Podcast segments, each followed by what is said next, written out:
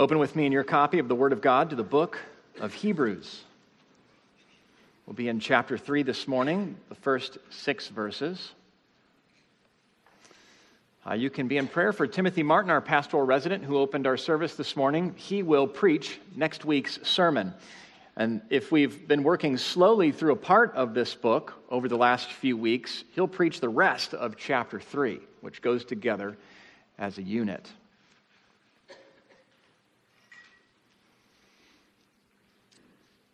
Well, I imagine, if you're in Christ, that before the year is out, faithfulness to Jesus will require great courage from you. Courage in the face of perhaps those who are leaving off faithfulness, perhaps of those who are mocking faithfulness to the crucified and risen man Jesus, perhaps courage in the face of your own temptation to sin and to leave off Christ. But courage nevertheless. Maybe before the month is out, maybe before the week is out. Well, the rest of the month is shorter than the week. But either way, it's coming. Faithfulness will require great courage. Where will we get the strength for it? Let's read together Hebrews chapter 3, verses 1 through 6, our text for the morning. Therefore, holy brothers, you who share in a heavenly calling, consider Jesus, the apostle and high priest of our confession, who was faithful to him who appointed him, just as Moses also was faithful in God's house. For Jesus has been counted worthy of more glory than Moses, as much more glory as the builder of a house has more honor than the house itself. For every house is built by someone, but the builder of all things is God. Now, Moses was faithful in all God's house as a servant to testify to the things that were to be spoken later. But Christ is faithful over God's house as a son. And we are his house, if indeed we hold fast our confidence and our boasting in our hope. And this is God's word for us this morning? Well, there's been a contrast of pictures that you may have caught in your news feed over the last few months, a contrast of pictures between two leaders. This past week, a headline What causes armies to lose the will to fight? Here's what history tells us and what Putin may soon find out. Now, from our distance from the field of battle and strategy rooms, we always just have to read news for what it is. Um, we have little details, little insight. These things change, and there's always propaganda. But this claim that Putin's army, for various reasons, is losing heart seems legitimate. And this piece reflects on the history of armies that lose heart. Sources for both fear and panic are varied. But this particular researcher, this author, is consulting, and other historians say that throughout history of warfare, there are at least three reasons why armies lose the will to fight. They lose faith in their cause. Uh, this gentleman who commanded the battalion during the Gulf War in the early 90s saw so many Iraqi soldiers surrender that his unit had trouble accommodating the prisoners. Many Iraqi soldiers simply didn't think Kuwait or Iraq's brutal leader was worth dying for. There was one instance where Iraqi soldiers surrendered to a drone that was circling over them. Uh, the Afghani army recently collapsed as the U.S. pulled out and allowed the Taliban to quickly take over. If you ask a Taliban soldier, uh, quote, What the hell are you fighting for? Which is what you may ask a soldier giving his life. He would say, I'm fighting for my free country, to free my country from crusaders, just like my grandfather freed the country from the Soviets, like my great grandfather freed the country from the British, and I'm fighting for my religion, my country, and my home. Ask the Afghan soldiers, and he may say, I'm fighting for my paycheck. If the company commander doesn't steal it. The second reason armies fail, they lose faith in their leaders. Every war has its defining images. The Ukraine war has already yielded some unforgettable ones, showing the contrast of leadership styles of President Vladimir Putin and his Ukrainian counterpart, Zelensky.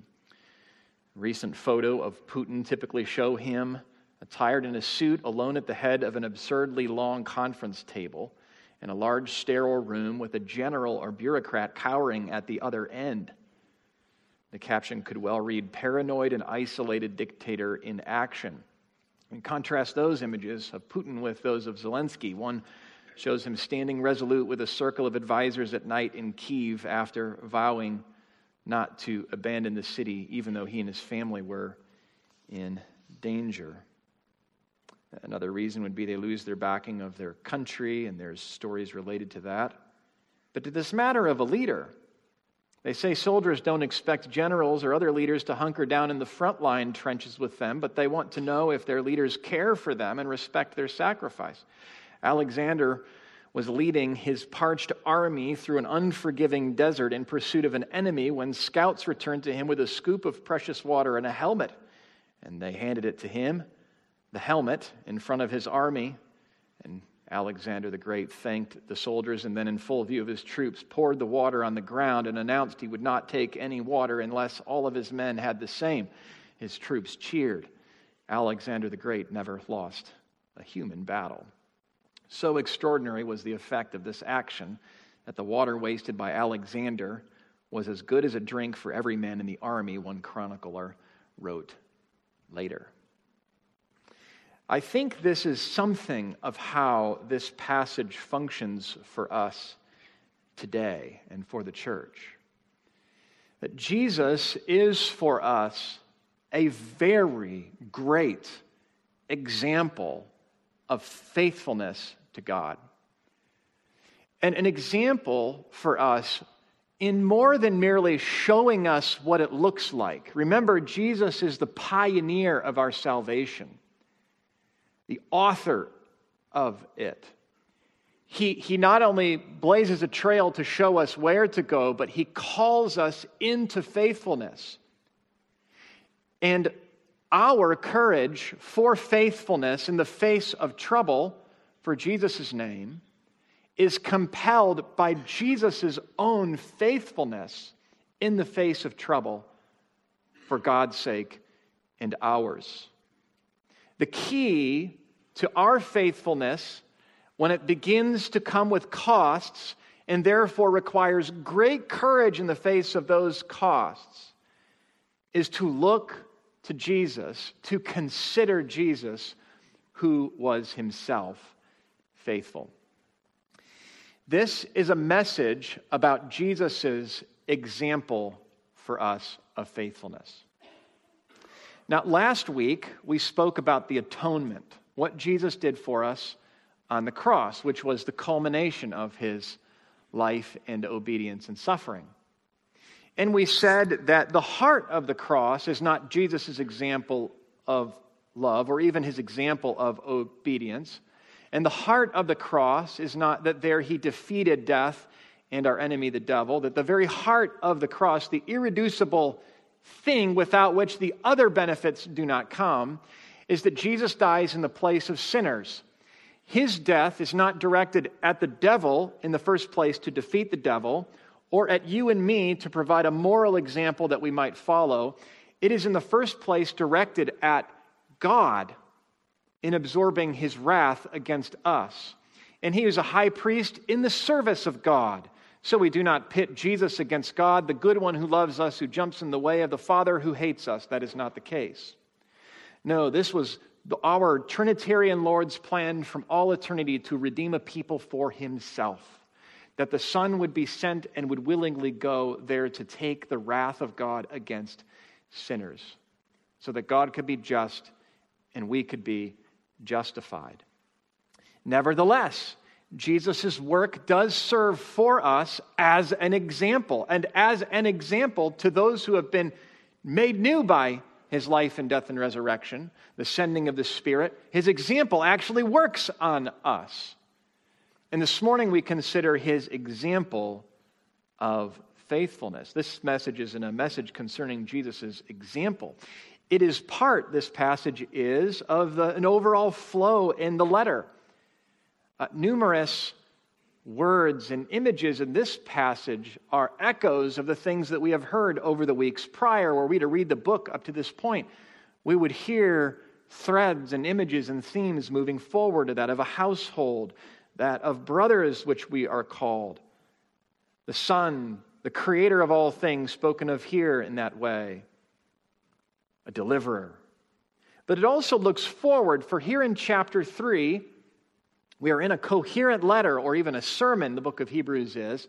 The beginning of chapter 3 begins the first extended argument in the book. You could say chapters 1 and 2 were warming, warming the oven up, warming us up to receive now the rest of the, the body of the book of Hebrews, which begins here in chapter 3.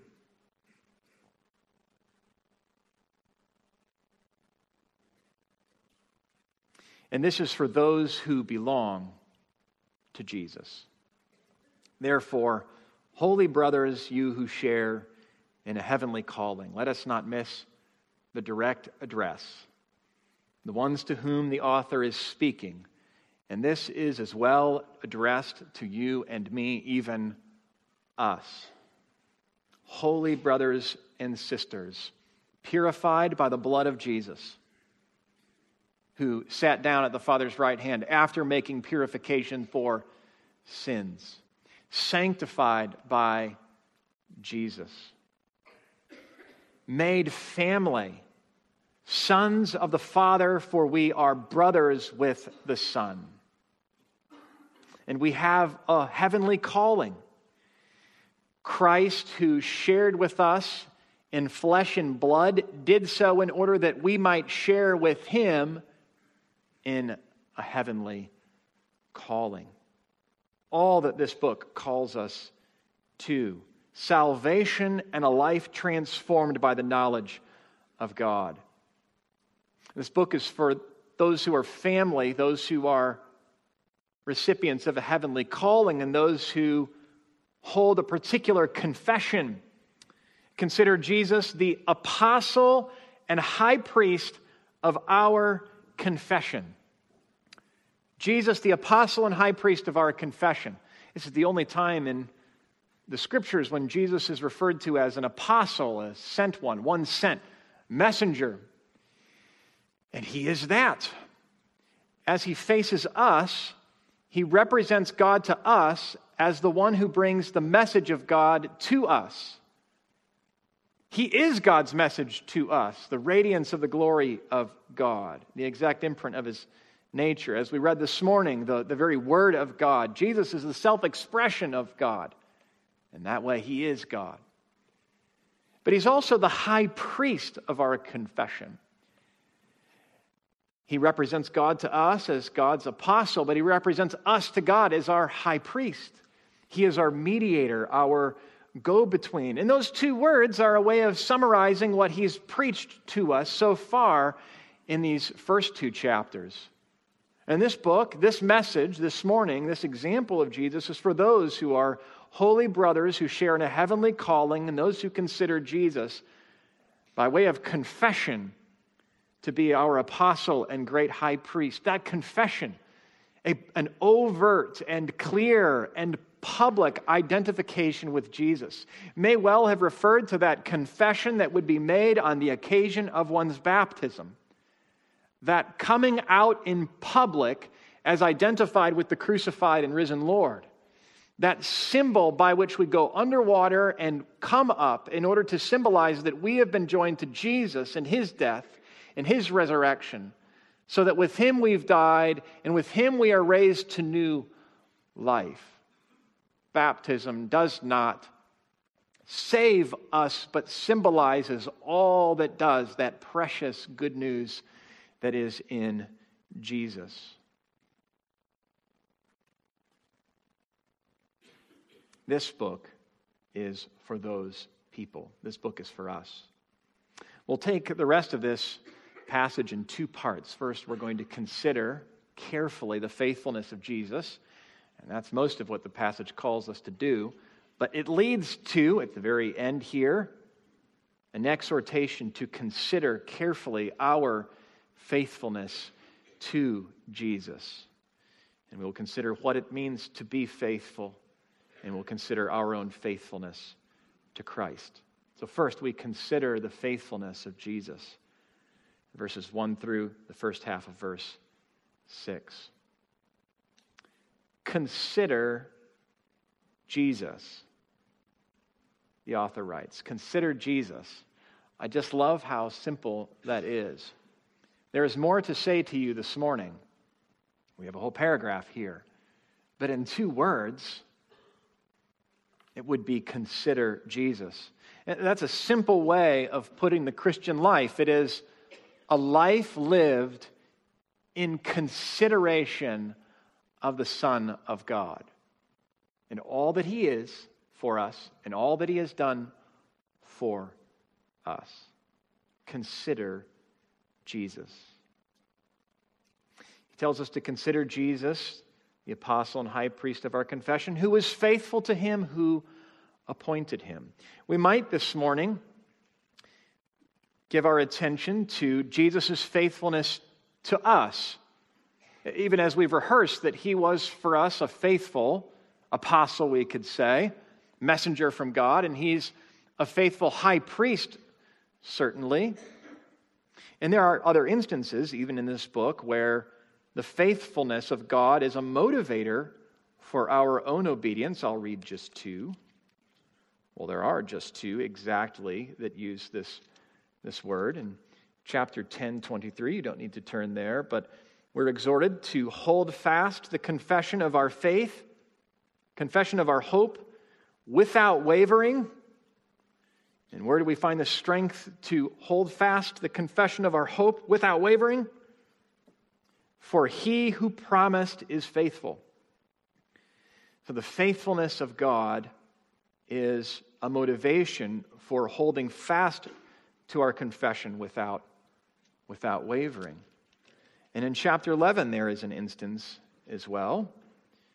Chapter 11, verse 11 By faith, Sarah, Abraham's wife, herself received power to conceive, even when she was past age, since she considered him faithful who had promised. Here, Sarah and Abraham believe the word of God. They consider God faithful. That's another way to define what it means to believe, to consider God faithful, to believe His word, to trust that it's good. And she and Abraham trusted that God's word was, was good. And so we can trust that God's word is good. God's faithfulness is commended to us, his faithfulness to himself and to his own word and to the promises that he makes to us.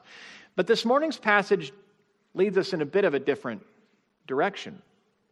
Consider Jesus, verse 2, who was faithful to him who appointed him. Consider Jesus who was faithful to his Father.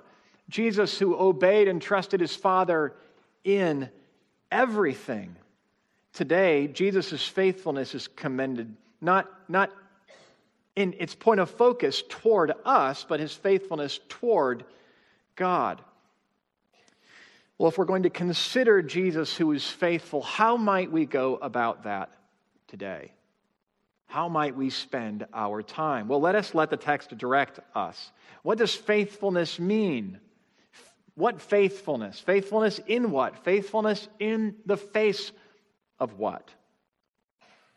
Well, he says, Consider Jesus who is faithful to him appointed him, who appointed him just as Moses also was faithful in all God's house. So we have here another character, Moses. Apparently, knowing Moses and understanding who Moses is and how Moses was faithful will help us to understand Jesus' faithfulness to him who appointed him. And so we want to meditate on this man, Moses who he was and what he, what he did and how he was faithful. And we'll do that by way of comparison how Moses and Jesus are alike and by way of contrast, those ways in which Jesus and Moses are not alike. Let's start by way of comparison. Jesus was like Moses. Who was Moses and how was he faithful? Well, Moses was that great towering character in our Old Testament. I want to say the greatest, and then I think of Adam, who fell, but as a character in the story is non negotiable. Abraham, to whom all of God's promises were made and from whom they flow. Even as God comes to Moses in a burning bush, he's coming to the God of Abraham, as the God of Abraham, Isaac, and Jacob. And then David, so great years later, is great because all of God's promises to Abraham will be routed through him. And all that God will do in undoing what Adam did in sin will be done through David. So it is hard to pick, but you need to know the names Adam, Abraham, Moses, and David. But for various reasons, you could make the case that Moses is that singular greatest character of the Old Testament story. Consider his providential beginning as he was born under the sentence of death. The Pharaoh suspicious of the growing numbers among the Israelites whom he had enslaved during the famine, now issues an edict to have all of the firstborn in the land killed, and Moses is born on that occasion. But his mother fears the Lord and places him in the water and sends him down the Nile, only to be found by Pharaoh's daughter and adopted by her. And he was Pharaoh's grandson in Pharaoh's house. And he grows up there to discover later that he is a Hebrew with a heart for his people. And he goes to his people. And the story of his beginnings, which are providential, give way to the story of his role and leadership among the people of Israel.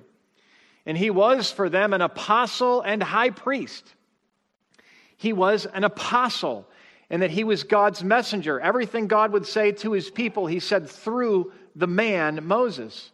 He came to Moses in that bush that would not be consumed and spoke to him and gave to Moses his personal name Yahweh, I am. And if Israel was to hear from God, they would hear from God, from God's man, Moses. Moses was a lawgiver. He would receive the law on Mount Sinai and he would come down to give the law to the people. And the law for the people of God was not, it was a heavy thing, but it was life for them. It was God's grace to them. It was God's covenant for them, made at that Mount Sinai only after he delivered them through the Red Sea and from Pharaoh's army by means of Moses, who parted the Red Sea.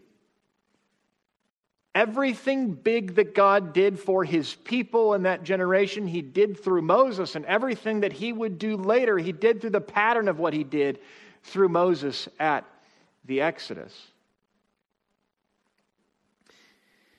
Consider with me how Moses is spoken of. I'll turn to Exodus chapter 33. It's easy enough to get there. You're welcome to turn there with me. The second book of the Bible. Exodus 33, verse 7 through 11.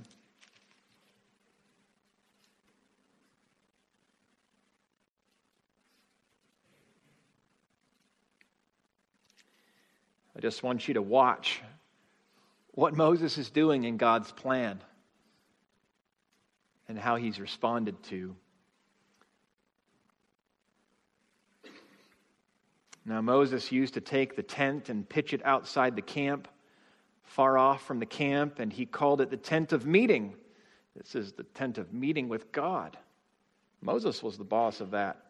And everyone who sought the Lord would go out to the tent of meeting, which was outside the camp. And whenever Moses went out to the tent, all the people would rise up, and each would stand at his tent door and watch Moses until he had gone into the tent to meet with God. And when Moses entered the tent, The pillar of cloud would descend and stand on the entrance of the tent, and the Lord would speak to Moses.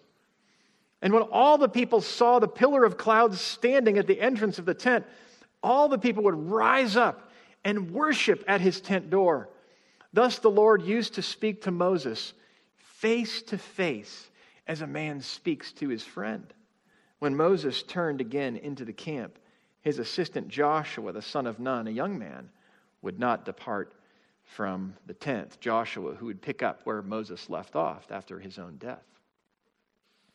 So, here, the way that God is bringing heaven down to earth, the way that the gate back into Eden, the way back to God for a sin cursed humanity, that way is through the man Moses and the covenant established through Moses with the people, even at the tent that Moses managed, where he went in to speak with God. It says face to face. What an amazing truth. We sing about an immortal and vi- an invisible God, yet who reveals himself to us in Jesus, but then in that prefigured, shadowy kind of way, something was going on with Moses that we taste even now in the preaching of Christ. Face to face. That's Moses. Imagine watching from your tent door as Moses would go into this tent and all the people worship. What a soaring occasion that would be everything good that God was doing spiritually for his people, and the, the renewal of the whole world and the undoing of the curse was going, was coming about through his man, Moses, and what he was doing for his people. Even consider Moses' death. Turn two books to the right to Deuteronomy chapter 34.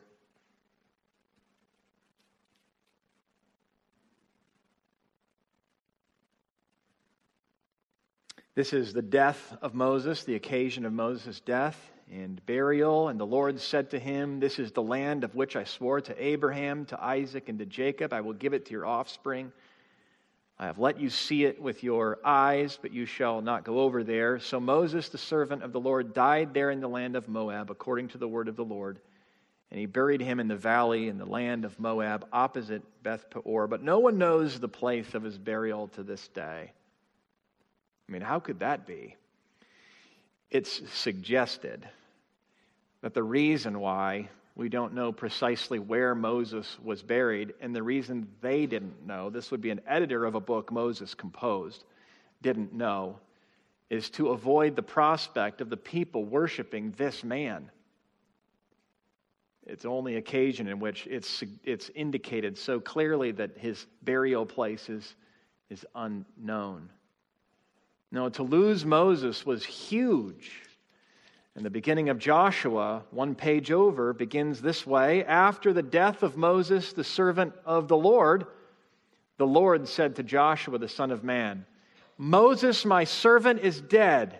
Now, therefore, arise and go over this Jordan, you and this people, into the land that I am giving them to the people of Israel. And Joshua picks up where Moses left off. Joshua, that great savior of the Old Testament, who brings the people into the land. Eh, there could be no greater commission or occasion for the beginning of a book than Moses is dead, my servant, now you will serve me in his place. Let's go back to the book of Hebrews now. All of that is to say, and to paint a bit of a picture of how towering a figure Moses would be in the imagination of the people of God. Consider how uh, revered Moses was even among the Pharisees and first century Judaism. Moses was almost worshiped as a god, his words were. But of course, they missed the point, which is Jesus, which we will get to. Moses, a towering figure. Consider Jesus, the author says, the apostle and high priest of our confession, who was faithful to him who appointed him. Jesus was faithful to God who appointed him, just as Moses also was faithful in all God's house. he was faithful.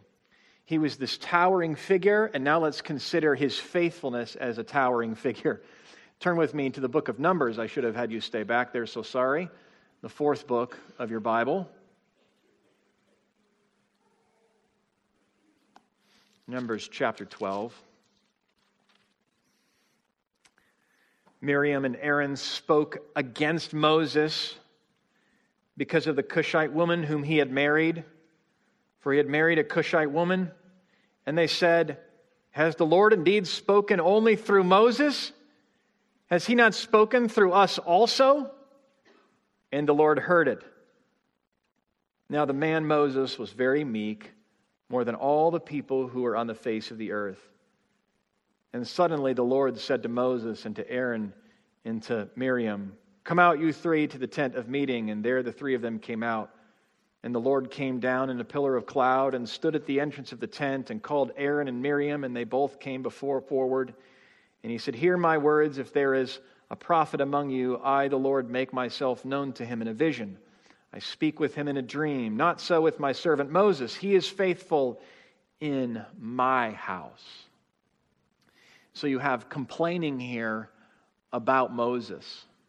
And you had grumbling in chapter 11 just a chapter earlier in verses 4 through 6. The rabble that was among them had a strong craving. And all the people of Israel also wept again and said, Oh, that we had meat to eat. We remember the fish we ate in Egypt that cost nothing. The cucumbers, I hate those. And melons, I really don't like melons. The leeks, the onions, I also don't like those. And the garlic.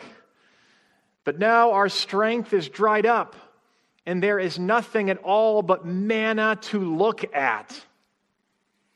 The Lord fed them with food to provide for them in the wilderness after having delivered them from their hard service. Things always look better when you look back. Sometimes they look worse. In this case, they look worse. They look back and long for the days of Egypt. Moses is criticized. You can imagine his position of leadership. Lord has spoken to him from a bush, and he's delivered the law to the people, and they have been unfaithful here and there and all the time, it seems. There have been some good days. But on the whole, the pattern is that of stubbornness and of grumbling and complaining. And to the extent that that's directed toward God, it actually goes through him. It's directed also at Moses. So consider the temptation to leave off faithfulness to God and to give up. And he was tempted to do so. But the Lord was gracious with him and revealed himself to him, even came down and defended him. In verse 7 Not so with my servant Moses. He is faithful in all my house. Now, back to Hebrews chapter 3. Consider Jesus, who was faithful to him who appointed him, just as Moses also was faithful in all God's house. So now you have a bit of the context. Faithfulness in what? Well, faithfulness as an apostle and priest, and faithfulness despite the objections and opposition of, the, of others. Faithfulness that required great courage, that he would consider his God faithful as he considered obedience to the word of God. Just as Moses also was faithful in all God's house, even faithful when he felt alone in his faithfulness and when he was. And so Jesus was faithful to his Father when all others abandoned the Word of God. What is the cross but that moment at which the people of God and God's priesthood and those who claimed his name had abandoned him and then crucified the very Lord? No, on the cross, Jesus is the only one left. He is, in effect, that only faithful remnant. And he is faithful to the Father unto death. sacrificing himself on that mountain, as in a shadowy way Abraham had sacrificed, been willing to Isaac later. But this time there would be no substitute for him. He was obedient to the point of death. Jesus was faithful. Jesus has suffered in every way we suffer, yet without sin. And we follow a leader who has been here and who has done that and who is faithful in it all, a trailblazer and one who calls us to go where he has gone. Jesus, in that way, is like Moses. So you see, the comparison with Moses here is with Moses' faithfulness. And so when we come to a point of contrast, we've had a comparison, now a point of contrast the ways in which Jesus is not like Moses, we might, if we're working a little formula in our head, think Jesus is greater than Moses. Moses sinned, Jesus didn't. You'd be right about that. But we do have to turn the dial down on these little mantras, true as they are, trustworthy sayings, to make sure we're hearing the passage right. Because in this case, no shade is thrown on Moses at all. In fact, it's precisely Moses' faithfulness that is highlighted by way of comparison and now, by way of contrast, it's not that Jesus is more, uh, less, uh, is not a sinner and Moses was. It is that Jesus has an entirely different rank than Moses did. If Moses was a commanding officer in the field of battle, then Jesus is the president. Jesus is chief of the army on his horse with us. Jesus is the one who has himself gone there. But he has an entirely different rank, and that is the point of contrast. Verse 3 For Jesus has been counted worthy of more glory than Moses. As much more glory as the builder of a house has more honor than the house itself. Now, here's our first of two illustrations. So, how is Moses, how is Jesus different than Moses? We're considering Jesus, we're considering his faithfulness. We need courage in the face of our own troubles. We're going to find it by looking to Christ. We see that he's like Moses, and Moses was awesome. But we see that he's greater than Moses. And how? Well, let's see here. God was building a house through Moses. And by house, we don't mean physical structure, we mean a people. He was building a people through Moses. But thinking about that whole house building illustration for a moment, which is what he's doing, think about a building. A building can be a glorious structure, an architectural marvel, built to withstand all kinds of insane weather, earthquakes in San Francisco, to tower above the clouds, to carry all kinds of life and be more than functional but beautiful. A pillar of mirrored glass in the sky. There are all kinds of architectural expressions that we might fascinate ourselves with on a tour of the world, even a tour of one foreign land, even one tour of one foreign city. Rome, as one example, with its columns and its Colosseum. But how much greater is the builder and the architect of a structure than the structure itself? For that very structure, with all of its complexity and beauty, has come from the mind of its designer. That is an astonishing thought. Moses is just a part of the house. The builder, oh, he's greater parenthetical statement here, verse 4 For every house is built by someone, of course. We know this. But the builder of all things is God. Jesus is counted worthy of more glory than Moses. As much more glory as the builder of a house has more honor than the house itself. And that's a way in which you can meditate on Moses and watch Moses on the pages of your Old Testament and as you read the stories to each other and to your children, parents, and consider that Jesus is greater than Moses and that he was not sinful as Moses was, and there are those moments. But don't miss Moses' great faithfulness in the role that he plays, but consider that that's nothing kind of like the building to the builder. And Jesus is worthy of much more glory, for he is as a builder compared with a building. That's our first illustration. It's a helpful one. And there's a second one also keying off this idea of a house, since it's on our mind and all, but now thinking in terms of family, verse 5. Now Moses was faithful in all God's house as a servant to testify to the things that were to be spoken later. But Christ is faithful over God's house as a son. So Moses was faithful as a servant. Now, again, we don't need to think, oh, yeah, Moses, just a little servant.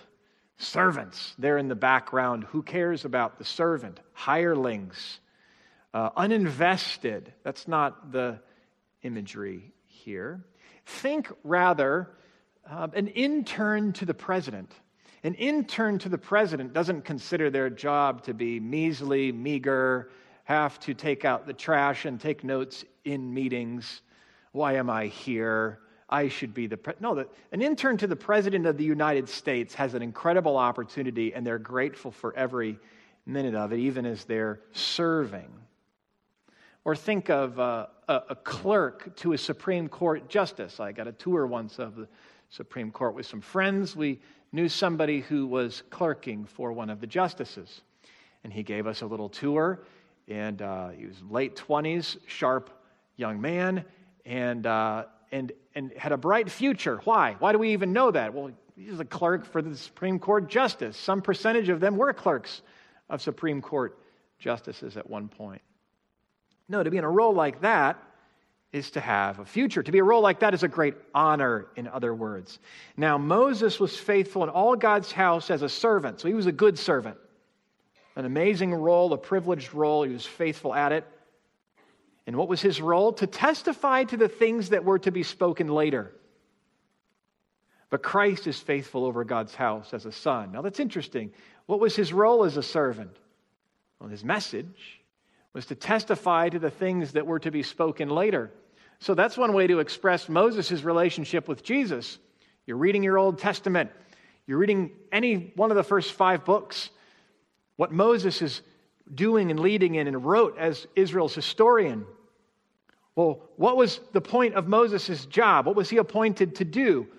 What was his role as a servant? Well, it was in part to testify and to speak concerning the greater prophet that would come later. And he did, he spoke precisely that way of a prophet that would come later who is greater than himself. Moses' job was to speak of Christ, and so he did. God's messenger. If the first two chapters of this book of Hebrews argued that the Son is greater than angels, which is to say, the angels were God's messengers with great messages from God for his people, but the Son is God's message for his people. And if angels were the great messengers, plural, of the Old Testament, then Moses is that greatest messenger among them all, among Old Testament messengers, the greatest Old Testament prophet. And so the argument of the book is building, and we enter an argument that Moses, Jesus, excuse me, is greater than Moses. Now, the first readers may have needed a little bit of help to put Moses in proper perspective, because they would have thought so much of Moses as to be tempted to default to Moses' writings and message and leave off Christ, but of course miss the point of Moses' message. What he's not saying is make less of Moses and as much as you're making of Jesus. What he's saying is consider how much you make of Moses and consider how much greater Jesus is. Now, that's the same message for us as well, but some of us have to do, and we all have to do the work of growing in biblical literacy to see how great Moses was in the first place. And so, my encouragement for you as you read your Bibles is to consider that everything that you are reading is building so that you might better apprehend the glory and the greatness of Jesus, who is the fulfillment of all of the stories and moments and events and people of our Old Testament. So that you might hear these words and cry out in praise to God. Now, Moses was faithful in all God's house as a servant to testify to the things that were to be spoken later. But Christ is faithful over God's house as a son. And oh, yes, there is a difference between a servant and a son. And Jesus didn't just go before us as a pioneer, one who is faithful to the Father, but he is himself son of the Father over the house of God. Now, great courage is needed for the Christian life. Great courage. Great courage is needed for faithfulness. The account of Stephen in the book of Acts is given, where he is giving his very life in order to stay faithful to his Lord. And we see that story in Acts chapter 7. You don't need to turn there, but I will read a portion of it. And I have to believe this is one of the reason one of the reasons these stories are given to us so that our encourage our courage may be strengthened so that we may have hope so that we may be faithful Stephen preaching about Moses this Moses verse 35 whom they rejected saying who made you ruler and a judge this man God sent as both ruler and redeemer by the hand of the angel who appeared to him from the bush. He's testifying concerning Jesus and gets himself in great trouble. Toward the end of the chapter, now, when they heard these things, they were enraged and they ground their teeth at him. But he, full of the Holy Spirit, he gazed into heaven and saw the glory of God and Jesus standing at the right hand of God. And he said, Behold, I see the heavens opened and the Son of Man standing at the right hand of God. But they cried out with a loud voice and stopped their ears and rushed together at him, and they cast him out of the city, and they stoned him. And the witnesses laid down their garments at the feet of the young man named Saul. And as they were stoning Stephen, he called out, Lord Jesus, receive my spirit. And falling to his knees, he cried out with a loud voice, Lord, do not hold this sin against them. And when he had said this, he fell asleep. He died. And this book, the book of Hebrews, will call us to follow those who have had faith in the promises of God at great cost, some who were sawn in two. But ultimately, to look to Jesus, the author and perfecter of our faith, who for the joy set before him endured the cross. So that it is Jesus' example of faith and faithfulness to the Father in enduring the cross for the joy set before him that compels our faithfulness and gives us courage in the costs that stand before us. And so we move from considering the faithfulness of Jesus now to considering our faithfulness to Jesus. The second half of verse 6. To land the whole paragraph. And we are his house, if indeed we hold fast our confidence and our boasting in our hope. Here we have at the end of this paragraph, commending to us the faithfulness of Jesus, a call to faithfulness to Jesus, to hold fast our confidence. That is, to the confession that we have made that He is our apostle, the one sent from God, God's word, and that He is our high priest. To, to hold fast our confidence in that confession and our boasting and our hope, which springs from that confession and that truth. This is a verse about perseverance in a book that's about perseverance. We are his house if indeed we hold fast our confidence and our boasting and our hope. And his purpose isn't to spin you around and scare you as to whether you're a Christian or not. I'll make a moment about that in a moment.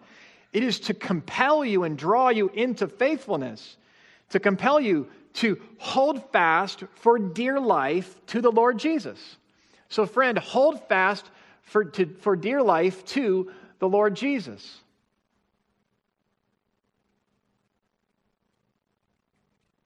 Perseverance will require all hands on deck.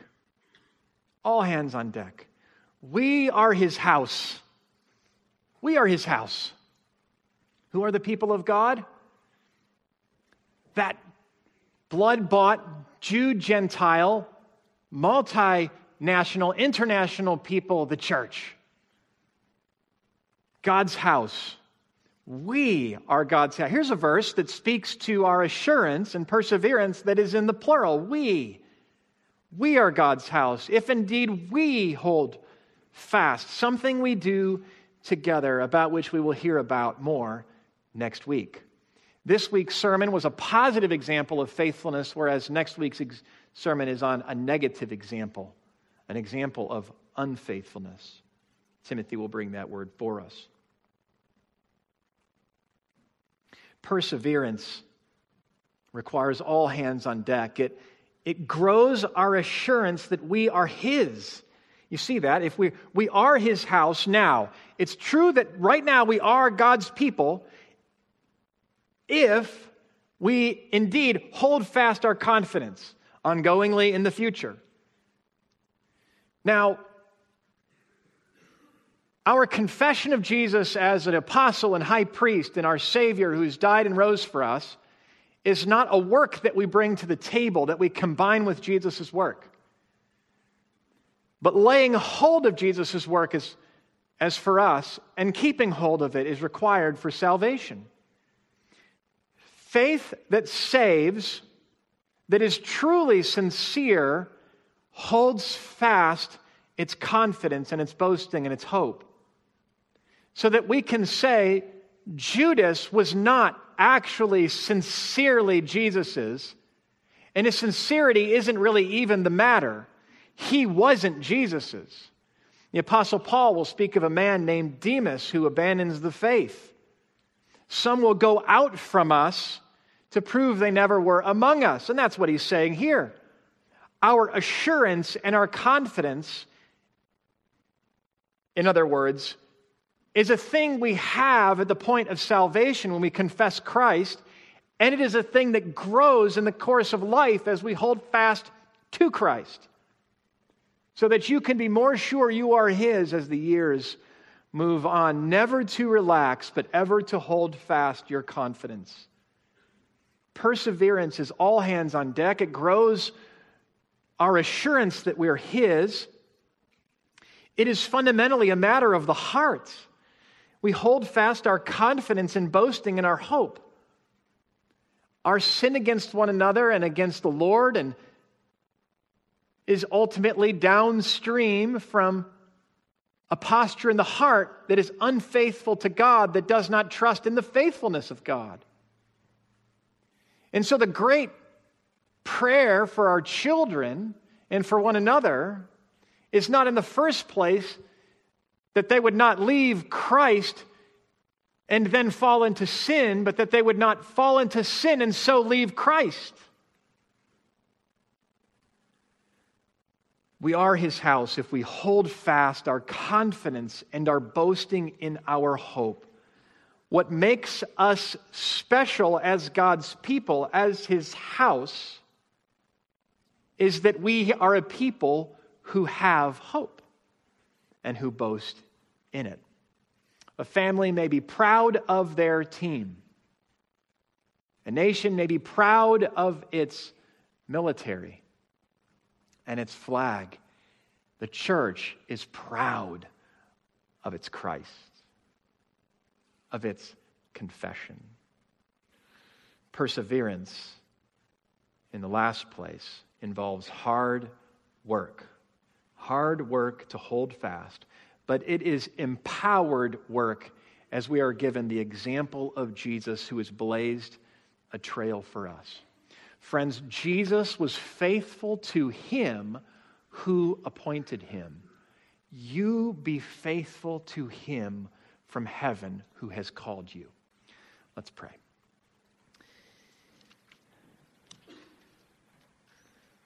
Father, we, we give you thanks for this exhortation to faithfulness, to hold fast. We give you thanks for the example of Jesus, who is faithful to you. And we pray for help. We pray for compulsion as we look to Jesus and consider him to be faithful ourselves. And we thank you that you've left us with more than a command or this exhortation, but you have given us the Bible and even parts of the Bible which preach parts of the Bible to us. In this case, Moses' faithfulness, that we might see Jesus is faithful, that we might follow in his steps. It's in Christ's name we pray. Amen.